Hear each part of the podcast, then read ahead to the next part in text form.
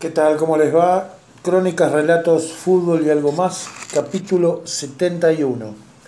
Y hoy vamos a entrar con un autor que no ha escrito muchas cosas, pero las cosas que escribe las escribe maravillosamente, que es Kurt Ludman, un ex jugador que anduvo allá por la década del 2000 jugando en Newell's y en Godoy Cruz, de la escuela leprosa, porque hizo todas las inferiores allí, y suele escribir muy buenas cosas, y dos de esos textos los vamos a compartir hoy.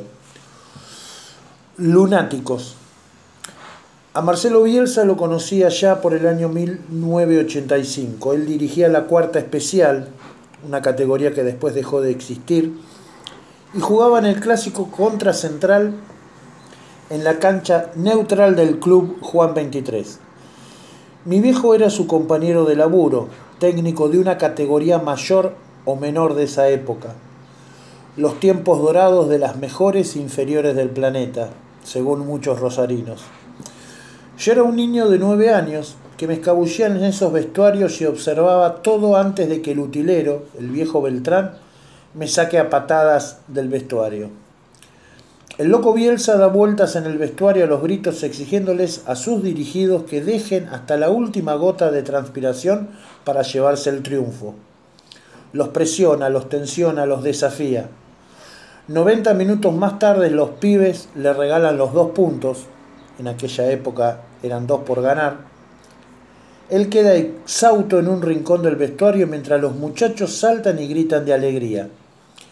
De aquel ser humano a este de la foto de hoy hay una distancia abismal. No sé si internamente el loco mutó su mirada hipercompetitiva, fogueada en aquellos años que lo llevó a ganarle a Boca en su boca, o a prometerles a sus dirigidos cortarse un dedo si le garantizaban la victoria frente al clásico en disputa. Lo que sí sé es que se dio cuenta que lo está mirando un planeta entero y que cada movimiento que él haga generará un impacto en los demás. Hombres, mujeres y niños del mundo hablarán de eso que acaba de hacer. El loco entonces sale a escena. En la selección argentina de fútbol decide dar conferencias de prensa en igual tiempo a Radio Calamuchita y a TIC Sport. Pone en discusión el valor y el respeto hacia el trabajo más allá de la potencia del medio en el que vos te encontrás. En los pasillos de los multimedios los laburantes lo aman en secreto, la gerencia lo odia y cocina venganzas.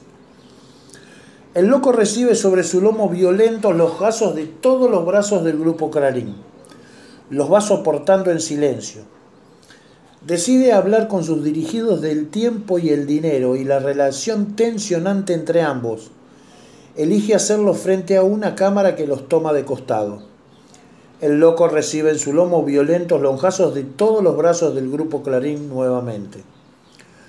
Los soporta en silencio. El loco, ante miles de espectadores en cancha y millones por el, el, televisor, decide devolver un gol poniendo en discusión lo legal y lo legítimo del asunto. El loco recibe en su lomo violentos lonjazos de todos los brazos del grupo Clarín. Los volverá una vez más a soportar en silencio el loco es uno de los artistas más potentes del fútbol. Y por artista entiéndase esa persona que genera un hecho artístico, ético y estético. No importa si el loco en su interior ya asimiló o está en batalla con el hecho poético manifestado. No importa si el loco cree o no en la ética deportiva, eso lo sabe él y nadie más que él. Lo importante a mi gusto es su capacidad de generar hechos poéticos para los bordes. Al igual que el indio Solari se desconoce lo que este humano siente. Lo que no se puede desconocer es su obra y el impacto que genera en los cuerpos de su tribu. Bielsa hace años que viene construyendo una de las obras poéticas más trascendentes del deporte mundial, más sanguinario y mirado de la historia. Bielsa es un artista antes que cualquier otra cosa. Muchos periodistas deportivos, sean del medio que sean, militan su historia. Algunos otros deciden golpearlo permanentemente, medirlo solo por los tres puntos en disputa o en clave victoria-derrota. A esos niatos les señalan la luna y miran el cielo. Salud, loco, salud a tu gesto valiente, hayas resuelto o no en tu interior todas esas contradicciones. Te decimos gracias sabiendo que tu obra será alimento en algún momento para nuestros pibes y pibas cuando decidan patear una pelota. Fútbol argentino. El fútbol que tanto amamos, el de alta competencia del torneo local, ya despidió a 21 entrenadores en 16 fechas batiendo récords y dejando un claro mensaje. Lo único que importa es ganar. Quien no lo hace se tiene que ir. Lo peligroso de esto es que en nuestros clubes de barrio creemos que el fútbol que se ve por TV es el verdadero fútbol, cuando en realidad es solo uno, aunque el más mirado y el que más mirado, más dinero genera de los tantos formatos del fútbol que vemos. Nos quieren vender que es el más importante, ya que vinculan la importancia con el dinero y por ende debe ser imitado, cuando la importancia de algo es de carácter subjetivo. Aplicar esta regla de solo perseguir el resultado deja por fuera o ajusta la posibilidad del error para descubrirlo en nuestras infancias. Así, en lugar de abrir espacios de necesidad y urgencia para que jueguen y descubran el juego todos y todas, seleccionamos a nuestros pibes en pos de una efectividad inmediata. Imitamos un formato cruel ejecutado por adultos para aplicarlo al barrio con nuestros niños.